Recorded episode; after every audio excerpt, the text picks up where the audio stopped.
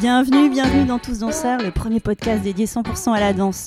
Merci, merci de partager ce moment avec nous. Moi, c'est Dorothée. J'aime saupoudrer ma vie de soleil et je porte en moi la passion de la danse depuis l'enfance. Tous Danseurs, c'est une conversation avec un acteur de la danse d'aujourd'hui et de demain. On y parle de toutes les danses. Un temps suspendu pour découvrir des parcours insolites de femmes et d'hommes qui vivent passionnément danse, des artisans du mouvement. Danseurs et athlètes, costumiers, chorégraphes, metteurs en scène, musiciens, chercheurs, des créateurs et ouvriers de la danse. Dans l'ombre ou la lumière, ils sont tous en mouvement, tous artistes, tous danseurs. Le podcast est disponible sur de nombreuses plateformes, alors abonnez-vous pour ne pas manquer de nouvelles rencontres autour de la danse. Et surtout, n'oubliez pas de laisser un mot doux ou une note 5 étoiles sur iTunes ou Apple Podcast. Ah, j'oubliais, n'hésitez pas à m'écrire sur l'Instagram Tous Danseurs si vous avez des questions. Aujourd'hui, je reçois Brandon Miel Malbonège, danseur électro et chorégraphe. Brandon a grandi avec l'électro, c'est pour lui la danse de la liberté. Il a par la suite enrichi sa gestuelle en travaillant auprès de grands chorégraphes. Avec sa compagnie Mazel Freten, créée avec Laura de Fretin, Brandon s'est lancé dans l'écriture d'une pièce 100% électro. Aujourd'hui, il veut rendre à l'électro, avec La Planque, un tout nouveau lieu imaginé avec Ashraf qui forme une nouvelle génération de danseurs. Et Brandon partage sa danse. On l'écoute avec joie. Bonjour Miel Salut Je suis trop contente Miel de t'avoir en face de moi. Euh, moi aussi, hein, je suis content d'être ici. Qu'on ait cette conversation ce matin. On va parler de toi, de tout ce que tu fais, de ta danse, de ton mouvement. On commence par se présenter Alors, euh, Miel, mon prénom c'est Brandon Malbonège. Je suis danseur euh, électro principalement. Après, bon, bien sûr, je suis artiste, donc euh, je touche à tout. Je m'inspire aussi de mes rencontres. J'ai 26 ans. J'ai fondé avec Laura de Fretin la compagnie Mazel Freten. Et j'ai créé aussi une formation avec Ashraf, La Planque. La planque, tu vas me parler de tout ça parce que tu fais plein de choses. Mm. Donc danseur, chorégraphe, électro. Tu œuvres beaucoup pour ta danse et ta culture. Justement, le- la planque, c'est tout récent, mais c'est aussi pour euh, assurer le rayonnement de la danse électro. Mais tu es aussi un danseur caméléon. Tu passes de l'univers des battles, électro, à Mhm. la scène de Chaillot. Tu l'as Mm. fait ça, hein à l'univers de la comédie musicale, à une tournée d'une grande figure de la pop. Enfin, tu fais plein de trucs, tu vas nous parler de tout ça et c'est génial. On y va? C'est parti. Allez, pourquoi miel déjà? Pourquoi miel Alors, euh, c'est tout bête. Hein. En fait, mon grand frère, il avait un blaze. C'était Choco Pops. Et moi, j'ai dit, bah, moi, je suis ton petit frère. Vas-y, ce sera Miel Pops. Et j'ai enlevé le Pops. J'ai gardé le miel. Et pourquoi l'électro? Pourquoi l'électro? Alors, euh, j'ai commencé par le ndombolo. En fait, à l'âge de tout jeune. Parce que je suis congolais d'origine congolaise. Et euh, ensuite, j'ai fait du hip-hop avec mon grand frère en regardant Street Dancer. On avait la cassette, euh, il y avait un, un deuxième CD où il y avait des cours. Donc, on a appris le hip-hop comme ça. Et après l'électro, j'ai connu ça euh, dans un anniversaire. Et c'est un de mes meilleurs amis qui m'a montré euh, des premiers pas. Et j'ai trouvé ça vraiment incroyable. En fait, euh, parce que c'était vraiment différent de ce que je connaissais. Je connaissais pas la musique électro de base, la musique techno, tout ça. Et j'ai dit, ah, c'est un truc de ouf, les bras, tout ça. Et en fait, j'ai accroché direct. Qu'est-ce que tu as aimé dans la découverte de Qu'est-ce cette que j'ai aimé? En fait, j'ai aimé les mouvements de bras. Parce qu'en fait, moi, j'avais pas l'habitude de danser avec les bras. Si je faisais du hip-hop, euh, bah, c'était avec les jambes. euh, Je faisais un peu de sea walk. C'était du footwork et tout. Et là, c'était travailler des choses avec ses bras, des figures, sur une musique rapide. Tu vois, il y avait un truc un peu euh, frénétique et j'ai accroché direct. En fait, je me suis dit, ah, c'est magique. C'était une partie du corps que tu n'avais pas franchement exploré encore, les C'est bras. ça, c'est ça. En fait, euh, j'avais pas conscience de ça. Et sur l'énergie, tu parles du mouvement frénétique. J'avais 13 ans à l'époque aussi. Et euh, je pense que au moment de l'adolescence, là, à 13 ans, enfin, chaque jeune a son énergie euh, un peu euh, puissante et euh, explosive. Enfin, je pense vraiment que ça a permis de me canaliser quand même. Parce que c'est un âge où tu peux partir en cacahuète. Et là, euh, l'électro, ça m'a permis vraiment de me canaliser, de canaliser mon énergie. Quand j'avais vraiment besoin d'exploser, bah, je dansais électro. Et ça, ça me permettait de réguler un peu tout ça. Et sur la durée, donc déjà une découverte du mouvement, un amour du coup pour le mouvement. Et sur la durée, la culture de l'électro. Qu'est-ce que tu aimes dans la culture de l'électro? C'est une famille dans le sens où euh, tous les danseurs électro euh, français, en tout cas, on se connaît tous. C'est une danse française, hein, C'est déjà. une danse qui est née en France, ouais. C'est une danse française. Et en fait, euh, bah, à l'âge de 13 ans, moi, je faisais du football avant. Et, euh, Rien à voir. Rien à voir. et le football, c'est ce qui est bien, c'est que voilà, on, on porte un maillot, on défend un maillot, on prend le, le quart, on est tous ensemble et tout. Et l'électro, c'était différent dans le sens où en fait, t'étais seul, mais t'avais un crew Et dans ce crew-là, bah, tu rencontrais d'autres crews, mais en fait, ça formait une famille parce que bah, on se voyait tous les week-ends, on progressait tous ensemble. Il y avait vraiment un suivi. Et les plus grands, ils étaient bienveillants envers nous, les plus jeunes. Mais même ma mère, elle avait confiance. Elle se dit, ah, bah, tu vas faire un battle, vas-y, ok.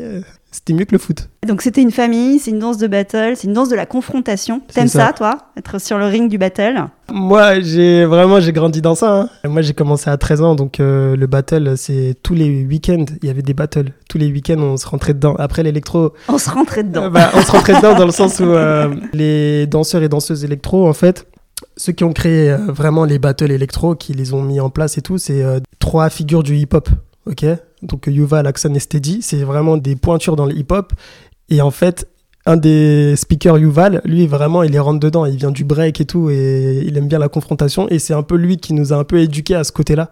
Donc on était même pire que les danseurs euh, de breakdance. Vraiment, on se rentrait dedans, mais genre, c'était un peu agressif quand même. Physique. Physique engagé. Était sur-engagé. Donc c'est une danse de la confrontation. Moi j'aime bien ce mot parce que c'est être face à l'autre. C'est ça. Au départ, j'avais posé le mot danse de combat, mais je me suis dit non, c'est Mmh. pas le bon mot parce que Ouais. c'est pas guerrier. Et c'est une danse du freestyle. C'est une danse du freestyle. Après, confrontation, oui, pour moi, c'est clair. C'est une grande partie de notre ADN. Mais en même temps, c'est une danse de club, donc c'est une danse de partage. Mais en même temps, de, euh, faut évoluer vite. Parce que je pense qu'on a pas mal été critiqué par rapport au mouvement tectonique, en fait, on se sentait obligé de progresser vite et de montrer qu'on est vraiment 100 fois plus fort que les images qu'on voit être tectoniques. Et euh, bah, je pense que le pari a été relevé parce que dans le milieu hip-hop, on a été respecté. Dans le milieu urbain, crème, tout ça, on, est respecté par tous les autres euh, catégories de danse dites de rue. Danse dite de rue, toi tu lui donnes ce nom. Je sais qu'il y a beaucoup de débats sur comment on appelle ces danses, les danses urbaines. J'ai eu euh, Raphaël Stora qui me disait que c'était les danses euh, de la contre-culture. Pour moi, chaque danse a son histoire. Donc euh, moi, danse électro, pour moi, c'est danse électro. Comme, euh, je sais pas, danse classique, c'est danse classique. Après, les danses, les street dance, comme on dit, c'est des danses qui ont été créées dans la rue pour contrer un peu tout le milieu institutionnel. Ouais, moi je dis danse électro. Danse de message, C'est ça, danse de la street. danse de la street. C'est quoi les qualités qu'il faut avoir pour être un bon danseur électro? Il faut être motivé, il faut être engagé, il faut vouloir euh, défendre euh, la communauté. Pour moi, c'est la base. Après, techniquement, franchement, il n'y a pas d'âge. hein. Parce que pour moi, un bon danseur, c'est un danseur qui a une maturité. Pour avoir une maturité, il faut vivre. Et pour vivre, bah, il faut être un peu âgé. Donc, quand tu as plus de vas-y, 40 ans, pour moi, tu peux être un bon danseur. Mais avant, tu es un danseur de l'énergie, tu expérimentes des choses. Donc, en vrai, il n'y a pas d'âge. J'étais en Russie et euh, j'ai jugé un battle euh, il y a 2-3 ans. Et dans la catégorie beginner, donc débutant, il y avait un danseur qui avait 45 ans. Il venait de commencer l'électro. tu vois, donc euh, il était grave fort. Donc euh, voilà, ça veut rien dire. hein. Donc c'est une danse où on peut euh, euh, plonger à n'importe quel ça. âge. Et euh, il y a un truc que tu m'as pas dit. Tu m'as tout de suite parlé de la musique tout à l'heure, Ouais. dans ta rencontre avec la, la danse Mmh. Il y a aussi ça, le sens de la musicalité. Pour tous les danseurs, on est d'accord, mais C'est ça, il y a quand même une musique qui est très puissante dans l'électro. c'est vrai. Sans musique euh, électro, la danse électro, elle n'existe pas, clairement. Clairement, c'est une danse qu'on peut pas faire sans musique. Ouais, c'est une danse qu'on peut pas faire sans musique, mais euh, la plupart des street dance, c'est comme ça. C'est créé parce qu'il y a un genre musical qui sort. Je sais pas, le crump, ça a été créé parce que c'est une histoire, mais aussi il y a un genre qui s'est bien affilié à cette danse-là. La house, pareil, et l'électro, vraiment, la musique électro house techno, bah, c'est vraiment ça qui nous permet de danser et d'être vraiment en connexion avec la musique. Et pour moi, c'est une danse de liberté, dans le sens où la musique électro, elle a été créée aussi pour contrer un système, parce qu'il n'y a pas forcément de paroles, il n'y a pas, voilà. Et euh, les danseurs électro, c'est pareil. En fait, on a voulu contrer un mouvement. À l'époque, euh, il y avait du hip-hop euh, grave, il y avait, tu dansais sur des paroles. Et les danseurs électro, ils se sont dit, ah bah nous, on veut danser sans paroles, on veut lancer nos bras, on veut kiffer autrement. Et c'est une danse de liberté. Moi, je dis ça. Il faut être libre et danser électro. Et c'est une danse du beat. c'est ça, il faut toujours être... euh, c'est la base sur le son, vraiment. Le, corps qui est la caisse de résonance du son. C'est clair, ouais. Et toi, ta figure électro, qui est ta rockstar à toi? Moi, j'ai commencé en regardant Karmapa. Karmapa, c'est un des danseurs qui a fait le million de vues en. En fait, les premiers millions de vues sur YouTube, c'est les danseurs euh, électro. Karmapa. Comment tu l'expliques ça? Parce que euh, c'est né en même temps. YouTube, euh, je crois, c'est 2006. Et euh, l'électro, c'est 2006-2007. Et donc, les vidéos qui ont explosé, c'était euh, début 2007. Avec les vidéos de Karmapa, de Spoke, de JJ, de Lily Asian. Comment je l'explique? Je pense que le mouvement, il était en avance surtout. Hein. ce qu'on voit un peu sur TikTok, tout ça, en fait, ça existe aussi parce que avant l'électro, ça a explosé et du coup, ça a permis aussi euh, aux gens d'être à l'aise avec tous ces réseaux-là, je pense. Et donc on y voyait quoi sur ces vidéos? Et là, on y voit quoi? Un gars qui pose sa caméra. Karmapa, il, il marche, tout ça. On dit, ah, Karmapa, vidéo, vidéo. On le filme avec un vieux téléphone, là, un Nokia euh, avec la caméra, là. Et là, il danse, tout ça. Il sort du collège, je crois. Il a son petit sac à dos et genre, ça fait euh, le million de vues, tu vois. Et justement, ce genre de vidéo qui a permis que la danse électro puisse s'exporter dans le monde entier. Une danse en France qui s'exporte dans le monde entier, c'est génial. et alors, quand est-ce que tu as su, toi, que le mouvement, ça allait être ta vie? Franchement, ça s'est fait hyper naturellement. Tu vois, à l'adolescence, j'ai eu ma crise d'adolescence où bah, je voulais tout lâcher, je voulais arrêter l'école, je voulais arrêter la danse, euh, voilà. Mais euh, ça a tenu quoi, un mois, deux mois, et je me suis remis à, à danser électro. Je sais pas, pour moi, c'est, ça fait partie de, je sais pas, c'est, naturel. C'est naturel, c'est un prolongement de tout ce que tu as pu faire et tu as fait ça un peu euh, sans vraiment réfléchir, où tu dis Mm. non, mais je veux être danseur et je vais tout faire pour être danseur. Bah, le déclic d'être danseur, c'est mon grand frère qui me l'a dit. Mm. Clairement, c'était avant de jouer sur euh, Chaillot. J'étais sur un projet, là, le sucre du printemps, quand j'étais plus jeune. Et là, il m'a dit, ouais, mais il faut Marion que tu Musa. Marion Musac, ouais. Mm. Et euh, Rachel Garcia. et en fait, il m'a dit, euh, ouais, euh, Brandon, en fait, il faut que tu te rendes compte que tu es danseur professionnel. T'es plus euh, un danseur, là, comme en, en 2008, tout ça, là, tu fais des battles, là. T'es un vrai danseur. Et en fait, j'avais un déclic. Je me suis dit, ah ouais, mais en fait, euh, en vrai, je peux être un artiste, tu vois. Tu l'avais pas imaginé avant. Non, mais des fois, il faut des déclics, hein, comme C'est ça. ce projet, pourquoi? Pourquoi ce projet-là? Tu t'es dit euh, finalement ça y est, je suis en train de devenir un danseur professionnel. C'était la première fois que je montais sur scène et sur une scène devant la Tour Eiffel. j'étais choqué, j'étais ouais ouais, c'est c'est une dinguerie quand même. Avant même de monter sur scène, on nous parlait de l'histoire de Chaillot parce que voilà, on personne connaissait vraiment Chaillot, on était tous des petits de banlieue tout ça. Et je me suis dit ah mais quand même là il y a un truc sérieux quoi. C'est c'est Il y a concret, un truc tu qui vois. se passe. Ouais, il y a un truc qui se passe et j'ai pris ça au sérieux directement. Et du coup, j'ai arrêté mes études en DUT et je me suis dit, bah vas-y, il faut que je trouve un job dans la danse et que je vive de la danse, quoi. Là, t'avais fait la idée ou pas encore? Justement, avant Chaillot, j'avais pas fait l'AID et euh, après, je me suis dit, bon, je vais aller à l'AID. Donc tu te dis ouais, je vais être danseur professionnel. Ouais. Mais ça veut dire quoi pour toi à ce moment-là, être danseur professionnel? Bah moi, j'ai pas forcément d'exemple parce que dans ma famille, euh, mes cousins, tout ça, bah, ils sont toujours en études et tout et pas forcément d'exemple. Mais ça veut dire que en fait, il faut que je sois libre. Tu sais, moi, j'ai jamais travaillé, j'ai jamais fait de job. euh, Mais tu travailles là? Oui, mais pour moi, c'est pas un travail. Tu vois ce que je veux dire? C'est que moi, en fait, euh, tous les tafs que j'ai fait en danse, c'est des tafs que je kiffe. Et si je kiffe pas, je les fais pas. Parce que si je, je fais un taf que je kiffe pas, et bah pour moi, je vais avoir l'impression de travailler. Et si j'ai l'impression de travailler, bah je suis pas dans le bon. Tu vois Donc en fait, c'est une logique comme ça. Je peux ne pas travailler pendant trois mois, mais parce que je refuse des tafs qui me plaisent pas, tu vois. Tu refuses. Ah, Bah ouais, parce que sinon, c'est une passion. Tu vois, c'est une passion. Et pour moi, une passion, c'est comme euh, une relation amoureuse. Si t'arrives pas à bien la préserver, tu la gâches dans un sens. Il faut la respecter, il faut la soigner. Alors j'ai bien compris le rôle du grand frère qui t'a dit non mais Miel là, euh, t'es en train de devenir un danseur professionnel. C'est un peu lui qui t'a donné l'impulsion en te disant il va falloir être sérieux maintenant. Et Mhm. tes parents, ils, ils ont accepté ça comment? Ma mère m'a validé direct. Elle m'a dit vas-y, let's go. Mon père, il m'a dit bon, ah, fais quand même études euh, à distance, on sait pas, trouve un truc, tout ça. D'où le DUT. D'où le DUT, mais après, bon, j'ai lâché le DUT, je suis allé à l'AID, d'où l'AID plutôt, Ouais. parce que je me suis dit, bon, il faut quand même que je sois dans une structure un peu, euh, voilà, pour pas être euh, sans rien. Donc je me suis dit, bon, je vais quand même aller à l'AID pour euh, faire, genre, je fais un truc concret, et j'ai kiffé parce que j'ai appris plein de choses que je connaissais pas non plus. Tu es resté combien de temps à l'AID Six mois. Six mois. Six mois à l'AID, six mois non-stop, tout ça, j'ai pris les cours et tout, nan, nan, et ensuite j'ai fait une audition pour Anthony Egea, le Ouais. spectacle Bliss. Tu me brûles les étapes là, tu vas trop vite. Avant, tu avais grandi avec Alliance Crew. C'est ça, C'était ton crew à toi. Vous avez été distingué à plusieurs reprises. Vous avez été champion. ouais, champion du monde. Champion du monde, champion de France. Tu sais pourquoi vous avez eu ces distinctions? Ouais, bah en fait, euh, Alliance Crew, c'est une famille, c'est les grands frères, c'est les frères, c'est les petits frères, c'est la famille. Et en gros, euh, en fait, je suis de la deuxième génération d'Alliance Crew.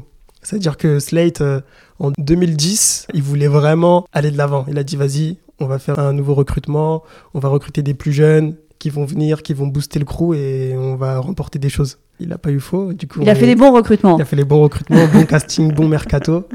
Et euh, on est rentré à cette époque-là avec Jade, Jade Bayonne. On a remporté le championnat de France, ensuite le championnat du monde juste après. Pour moi, c'est vraiment ça l'électro. Des gens qui font confiance à d'autres gens, des plus jeunes. Juste la confiance en fait. Ils t'ont donné ça, ils t'ont donné les clés de la confiance. C'est ça les clés de la confiance, mais pour rentrer déjà, c'était chaud. C'était une époque où euh, il y avait pas mal de crews dans la communauté électro, mais pour rentrer dans un groupe, ah, fallait souffrir. hein. Il fallait venir, il fallait faire des battles contre tout le monde, tous les gars du crew. Il fallait remporter des battles. Ouais, vraiment, c'était un système. euh, C'était le système des auditions finalement. Ouais, mais sur euh, deux mois. Et qu'as-tu appris à leur côté? Bah, ce que j'ai appris, c'est. euh, À part la confiance. Ouais, c'est le travail en fait. Ils m'ont fait progresser, clairement.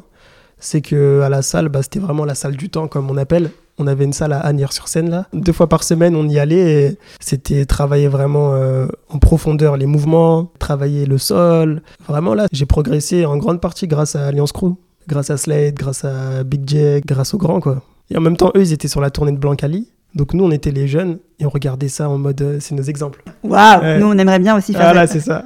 Et donc après l'AID, si on parle des formations, Hmm. là, tu avais besoin de diversifier ta palette euh, de mouvements, Mm. d'aller greffer d'autres typologies de mouvements à ton mouvement électro? En fait, j'avais besoin de rencontrer euh, autre chose.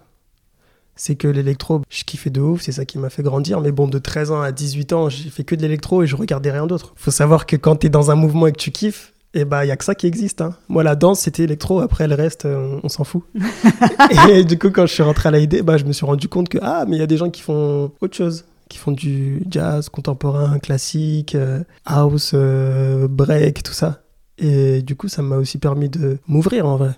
Et dans les mouvements que tu as explorés, il y a des choses que tu as aimées? Ouais, il y a des choses que j'ai aimées. En vrai, j'ai j'ai aimé un peu tout, même le classique. euh, J'aime bien comment il travaille le corps. Même t'as mal aux orteils après un cours. tu Parce que jamais c'est jusqu'au bout des orteils. C'est ça. Le jazz, j'ai kiffé aussi la synchronisation, tout ça. Le contemporain, aller au sol et tout. Enfin, je kiffais de ouf. Et ça m'a donné envie de, justement, au-delà de l'électro, être aussi, moi, en tant que Brandon Miel, euh, danseur, vraiment être un artiste à part entière. Et toi, qu'est-ce que tu ressens quand tu danses? Moi, je ressens euh, pff, trop de choses, hein. franchement, trop de choses, parce que pour moi, en fait, c'est comme un don. Tu vois, c'est comme un don, c'est comme un don et ça fait partie de moi, mais en même temps, j'ai envie de le partager, j'ai envie de montrer aux gens ce que je sais faire, j'ai envie de leur donner envie d'avoir de l'espoir, tu vois, d'espérer quelque chose de mieux. Donner de l'espoir. Ouais, donner de l'espoir, je pense, ouais. Je pense que c'est ça ma danse. c'est- En fait, en me voyant danser, il y a plein de gens qui se disent Ah, mais en vrai, moi aussi, je peux faire ça. En fait, à tous mes élèves, je leur dis faut croire en soi, il faut croire en ses rêves. Moi, j'ai été matrixé comme tout le monde. hein. Je suis allé à l'école, on m'a dit il faut faire ça, ça, ça. Mes parents, ils m'ont dit il faut faire ça, ça, ça. mais euh, au final, eh ben, au bout d'un moment, il faut s'écouter soi-même et il faut écouter ce qui nous fait du bien. Et je pense que si on s'écoute tous, bah, la vie, elle ira mieux, en fait. Mm. Et toi, ça te fait du bien? Ah, ça me fait du bien, en fait. Ouais. C'est pour ça que tu dis, euh, j'ai pas l'impression de travailler parce que ouais, tu fais pas du bien taf, tous les jours. ouais. Et alors, donc après la idée, mais même avant, puisque tu, tu nous as dit ton, ton petit passage avec, euh, avec Marion Musac, Mm, tu commences à travailler avec pas mal de chorégraphes. Tu quittes un peu à ce moment-là l'univers des battles? c'est ça. Ouais, je quitte un peu l'univers des battles. J'essaye vraiment de me focaliser sur euh, ma carrière, sur ma personnalité, sur mon art. En fait, c'est pas si mal parce que je rencontre aussi d'autres danseurs, j'échange avec d'autres gens et ça me nourrit. Je pense que ce qui nourrit, c'est pas forcément de prendre des cours. C'est aussi euh, de rencontrer des danseurs, discuter, euh, savoir d'où ils viennent, euh, comment ils ont appris un step. Ou, enfin, voilà. C'est ça qui m'a nourri en fait tout au long de mon évolution. Et toi, c'est un objectif que tu t'es donné à ce moment-là, c'est d'aller à la rencontre, de travailler avec différents chorégraphes. C'est ça, c'est ça. C'était un truc que tu avais déterminé tout seul. Quoi. Ouais, Tu- grave, dit, grave. euh, là, pour progresser et pour donner un nouvel élan à mon parcours, je vais Mm. essayer de multiplier les collaborations, c'est ça? C'est ça, j'avais besoin d'être interprète pour des chorégraphes, pour moi-même progresser aussi et pour euh, essayer de au mieux interpréter euh, ce qu'un chorégraphe il pouvait me proposer. Donc euh, Marion Musac, Anthony Egea, Ouais, Anthony Egea, Marion Metin, Mario Moutin, La Horde, c'est ça. tout ça. Bon, il y en a plein d'autres, j'imagine. Ouais, ouais, il y en a plein. Après, euh, c'est vraiment euh, des rencontres qui m'ont fait évoluer, que ce soit techniquement ou mentalement. Tu arrives à, sur chacune de ces collaborations là que je viens de citer, à mettre un mot? Ouais, carrément. Marion Musac, euh, c'est. Un mot, c'est trop court. Un mot, c'est trop court, tu vois. T'as un énorme sourire avec Marion Musac. Ouais, bah c'est comme. euh, en vrai, c'est ma mère de la danse, tu vois. C'est elle qui, qui m'a fait confiance euh, en première. Donc en vrai, c'est ma mère, c'est ma grande sœur, c'est. tu vois, trop de. Encore aujourd'hui, on est encore connectés, on, on s'appelle, on... elle me donne des conseils, on... voilà. On est toujours ensemble. Ensuite, euh, Anthony Egea, c'est le premier vraiment taf professionnel en tant qu'interprète. Là, t'étais dans sa compagnie. Là, j'étais dans sa compagnie, Révolution. Et euh, ouais, c'était une big expérience. C'était la première expérience de résidence, tournée, avec d'autres danseurs euh, ouf. Et ouais, c'était ouf aussi. Enfin, vraiment, j'ai kiffé, j'ai grave kiffé. Ensuite, euh, Marion Motin, bah, Là, c'était pour la comédie musicale Résiste. comédie musicale résiste.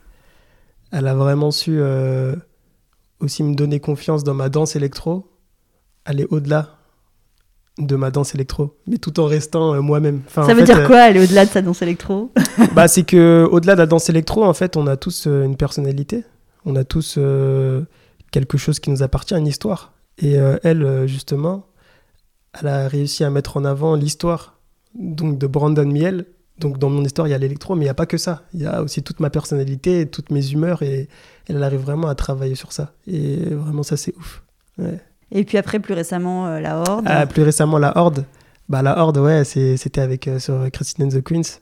C'était bien aussi dans le sens où euh, eux, ils arrivent aussi à laisser une liberté aux artistes pour qu'ils puissent euh, créer, qu'ils puissent être libres euh, dans leur imagination et ensuite euh, quadriller les choses.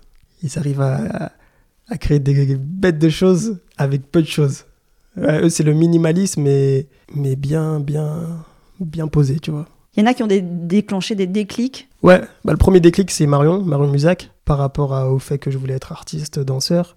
Anthony Egia, c'est vraiment le déclic où euh, bah, il fallait que je progresse. Enfin, il y avait un côté très euh, performance dans sa pièce, très euh, dépassement de soi. Et là, en fait, je me suis rendu compte que voilà, tout n'était pas acquis. En fait, il y avait des danseurs de ouf autour de moi et franchement, j'avais quel âge? J'avais 19 ans. Tu vois, tu avais des danseurs qui, qui avaient fait des tournées, qui avaient des 30 ans, 35 ans.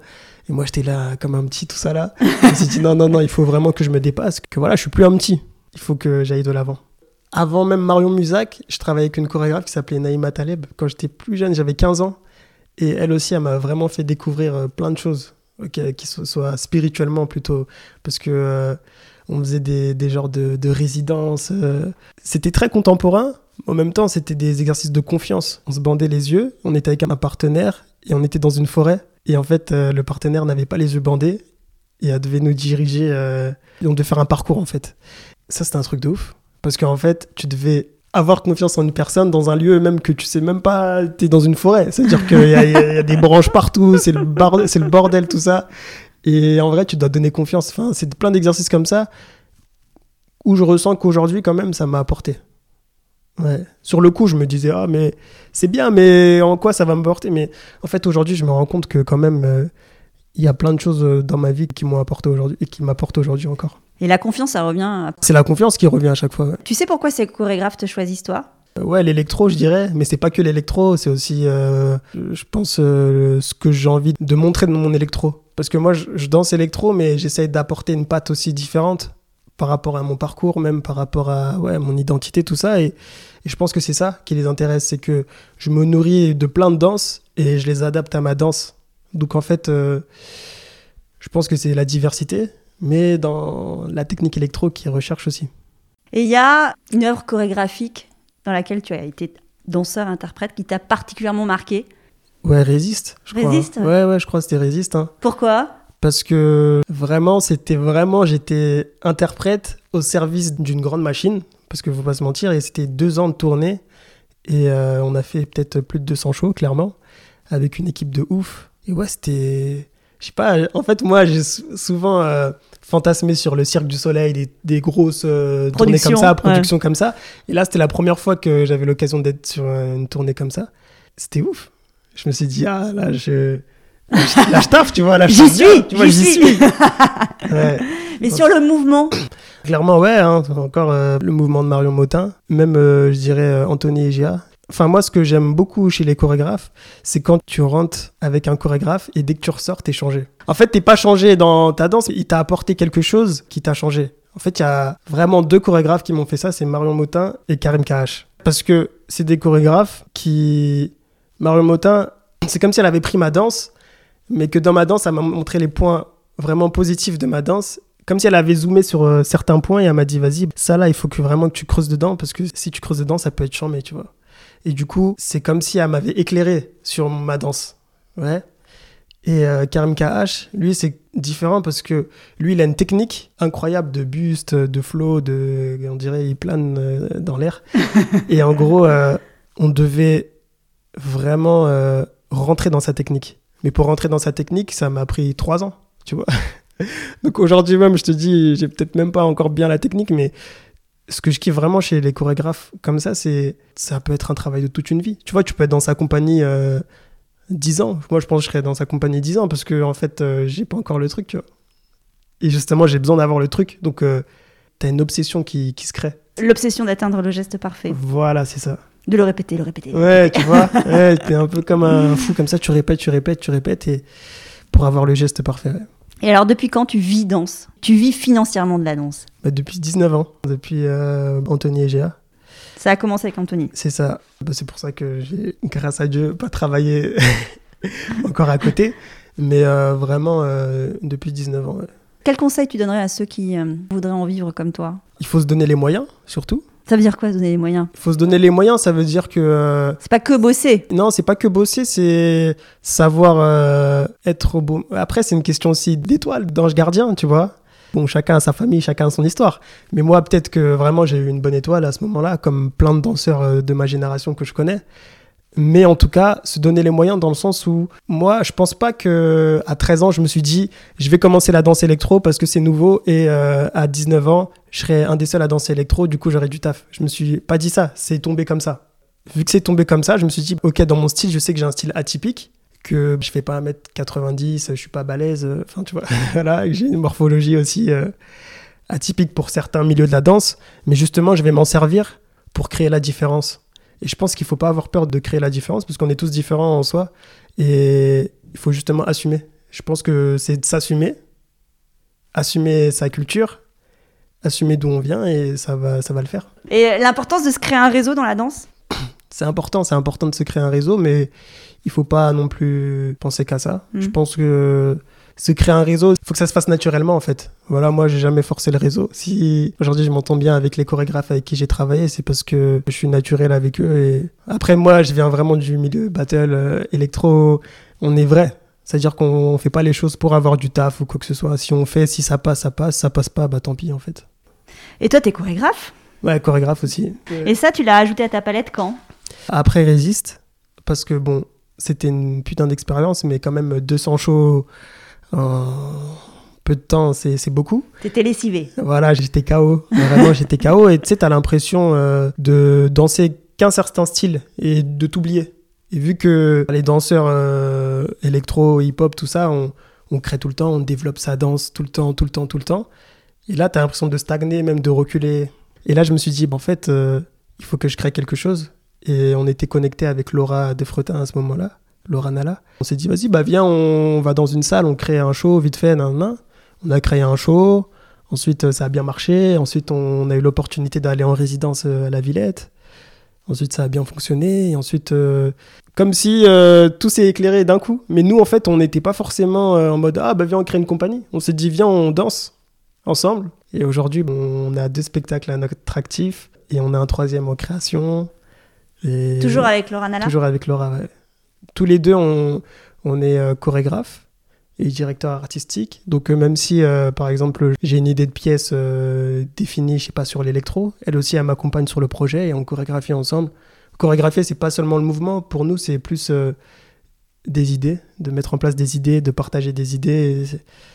Voilà, c'est comme ça qu'on crée un peu, quoi. Quelles sont les histoires que tu as envie de raconter quand tu crées? Tous les deux, ce qu'on raconte sur nos deux duos, c'est notre relation. En fait, c'est comment deux individus qui viennent euh, de deux milieux différents, mais en même temps qui vivent ensemble, qui s'aiment, comment, euh, comment on crée ensemble, comment on vit ensemble, quels points positifs euh, sont à retenir, quels sont les points négatifs. Enfin, en fait, c'est la vie de couple un peu, tu vois. c'est la vie de couple. Après, il y a le premier spectacle où c'est la vie de couple, genre, on a besoin d'être fusionnel, d'être ensemble, voilà, de se faire des câlins, tout ça. Après, il y a la vie de couple où le deuxième spectacle où voilà, ça fait plus longtemps et tu as besoin de te différencier, de montrer que tu es quelqu'un à part. Mais dans le couple, tout ça, mais dans nos pièces, on crée pas en se disant vas-y, on va dire ça. En fait, on crée et ça se transforme en ça et du coup, on n'a pas le choix de- Que de le raconter. que de le raconter. ouais, C'est comme une évidence, ça sort quoi. Ouais, de ouf. Qu'est-ce que tu aimerais maintenant pour toi? Bah maintenant, euh, de 19 ans à là, mes 26 ans, j'ai été qu'en tournée, qu'en résidence, que voilà, que voilà. Et du coup, euh, quand je voyageais pour donner des stages ou des cours à l'étranger, en Russie ou au Mexique, je voyais qu'il y avait pas mal de jeunes qui dansaient, de nouvelles générations. Et nous, en France, la danse, elle est née ici, mais il n'y a pas de nouvelle génération. Du coup, je me suis dit, bah là, en fait. euh, Ah ouais, t'as l'impression que sur l'électro, il n'y a pas de nouvelle génération qui est en train de se construire? En France, Ouais. bah non, parce que, euh, en fait, si tu veux, ici, il y a le système de l'intermittence. Et quand t'es danseur électro un peu bon, t'as envie d'être intermittent, de vivre de ta passion, et voilà. Par contre, euh, dans les pays, euh, la Russie ou le Mexique, il n'y a pas l'intermittence. Donc, euh, pour vivre de sa passion, il faut donner des cours. Il y a beaucoup plus d'écoles de danse électro euh, en Russie qu'en France.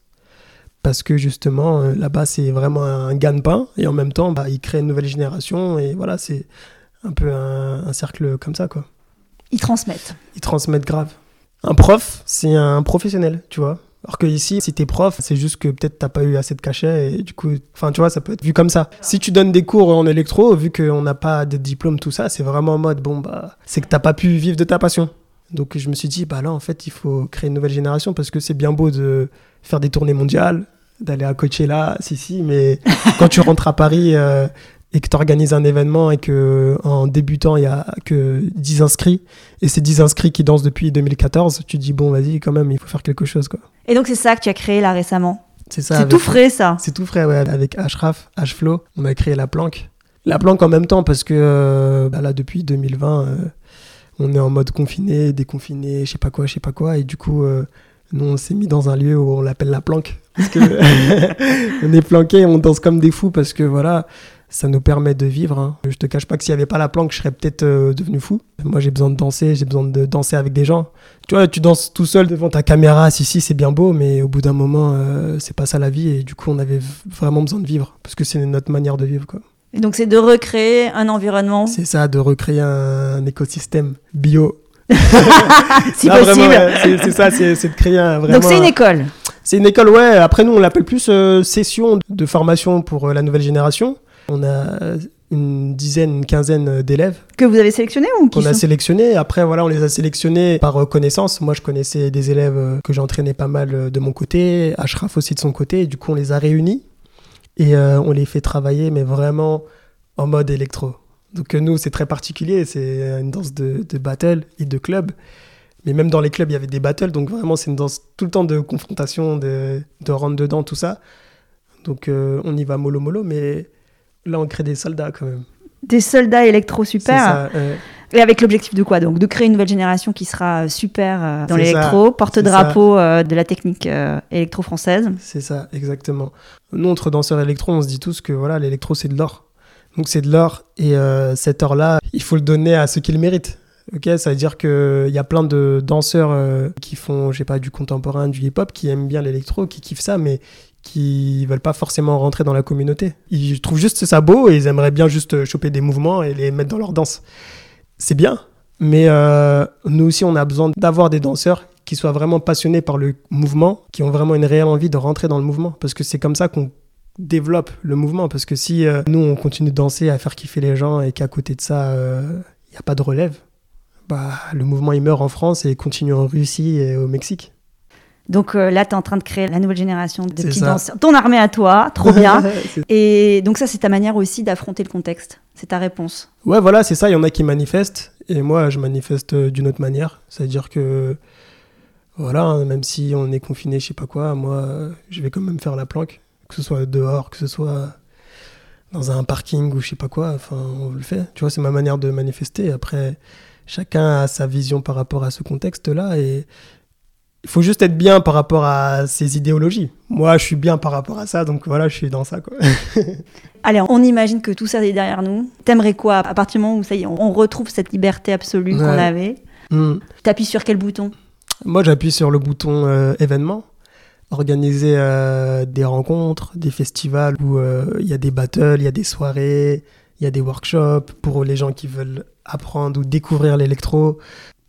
Bah, tout ce que nous, on a vécu euh, dans l'électro, tous ces moments d'échange, de rencontres, de confrontation, que eux aussi puissent le vivre. Qu'on puisse euh, aller en, Espagne faire le battle, euh, le KOB qui est en Espagne, qu'on puisse aller en Russie faire le Move and Prove, qu'on puisse aller au Mexique tous ensemble et affronter tout le monde et, et rencontrer tout le monde en même temps et créer une nouvelle dynamique, quoi. Dans les collaborations que Ouais. tu projettes, il y a des chorégraphes pour lesquels tu aimerais travailler. Tu vas sortir aussi de ta zone de confort électro. Il y a beaucoup de choses que j'aimerais faire. J'imagine. Ouais, euh, bah, beaucoup, beaucoup. Après, euh, vraiment, euh, là, euh, je suis sur l'écriture d'une nouvelle pièce, là, Rêve lucide. C'est une pièce 100% électro avec euh, 10 danseurs, danseuses au plateau.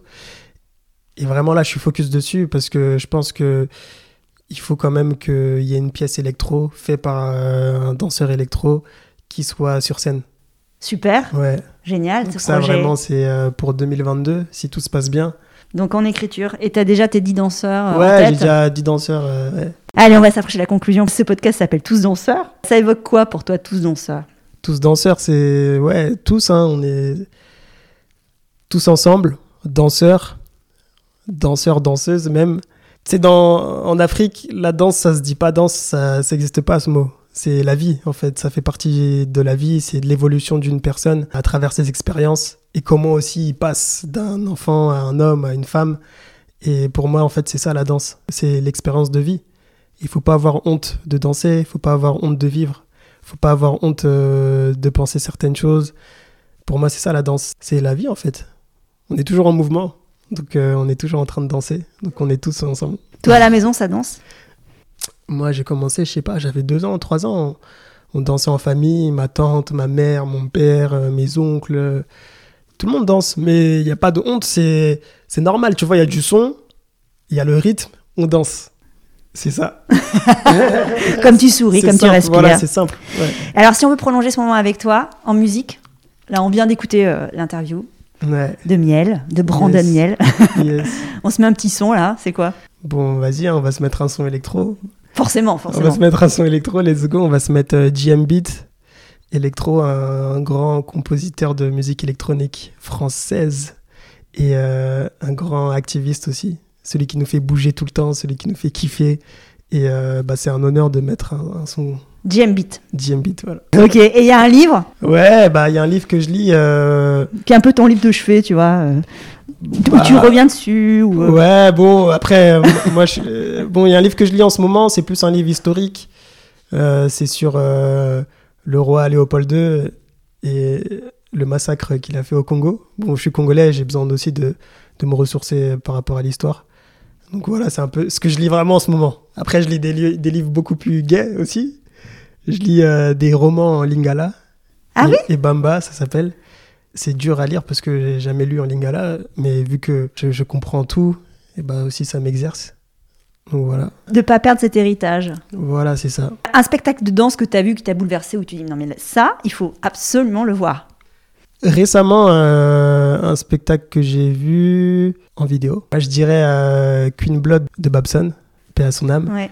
Et après, un spectacle aussi qui m'a bouleversé, la grande finale de Ofesh. Souvent, en regardant des spectacles, quand vraiment toi, t'as l'impression de vivre la chose, d'être vraiment dans le spectacle, là, t'es dans le bon, je pense. Et vraiment, c'est ce que j'avais ressenti dans ce spectacle-là. Et Et pourquoi? je pense que c'est la musique. À un moment, il y a une grande partie où il y a de la techno, tout ça. Déjà, en fait, il y a des musiciens en live. C'est, ils foutent un bazar euh, incroyable.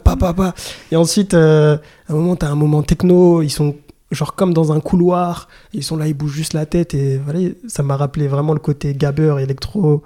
Enfin, je me suis vraiment reconnu dedans. Et, et je me suis dit, ah, mais c'est des images qui pourraient être grave intéressantes euh, en électro à développer et tout ça. Et ouais, vraiment, quand ça t'inspire comme ça, c'est que c'est bon. On est dans le bon. Et quand tu danses, c'est quoi tes fringues préférées pour danser? Alors moi j'aime bien euh, manches longues, pantalon un peu large. Ça dépend des époques. Il y a des époques j'aimais bien danser en débardeur, tout ça, mais là là je peux plus danser en débardeur en ce moment. Je sais pas pourquoi. Un rejet du débardeur. Voilà, là c'est manches longues et pantalon euh, un peu large et basket bien évidemment. T'as un vêtement doudou? Ouais, j'ai euh, mon t-shirt euh, manches longues euh, Boiler Room vert et mon jogging d'une marque voilà. Tu peux la citer, hein, c'est pas Ah, grave. et du- mon jogging Adidas que j'avais acheté à Saint-Pétersbourg. Ouais, c'est c'est associé à un souvenir. Ouais, voilà, c'est ça en fait. Ouais. Et Boiler Room, c'est parce que j'avais fait une grande rave Boiler Room et mon jogging c'était à Saint-Pétersbourg. En tournée. C'était, je jugeais un battle là-bas. D'accord. Ouais. Et toi, t'invites qui dans le podcast Tous danseurs Karim KH, Laura De Fretin. Je crois qu'elle est dans ma liste. là. Mais Attends. Karim KH, euh, vraiment. Karim KH. Ok, Ouais, super. une étoile pépite. Pépite. Ok, c'est dans la boîte. Merci, merci infiniment, Brandon. miel. Merci à toi. Merci pour ce moment, c'était super. Et euh, à très vite. Je souhaite le meilleur à la planque et puis à ton écriture là en cours qu'on pourra voir, j'espère, en 2022. Mais c'est sûr, on va le voir en 2022. C'est sûr, c'est sûr, c'est sûr. Allez, salut, ciao, ciao. Ciao. Voilà, clap de fin. À très vite pour refaire danser les mots ensemble le temps d'une conversation. Merci d'avoir passé ce moment avec nous. Et n'oubliez pas, nous sommes tous danseurs. Le podcast est disponible sur de nombreuses plateformes, alors abonnez-vous pour ne pas manquer de nouvelles rencontres autour de la danse. Et surtout, n'oubliez pas de laisser un mot doux ou une note 5 étoiles sur iTunes ou Apple Podcast. Ah, j'oubliais, n'hésitez pas à m'écrire sur l'Instagram Tous Danseurs si vous avez des questions.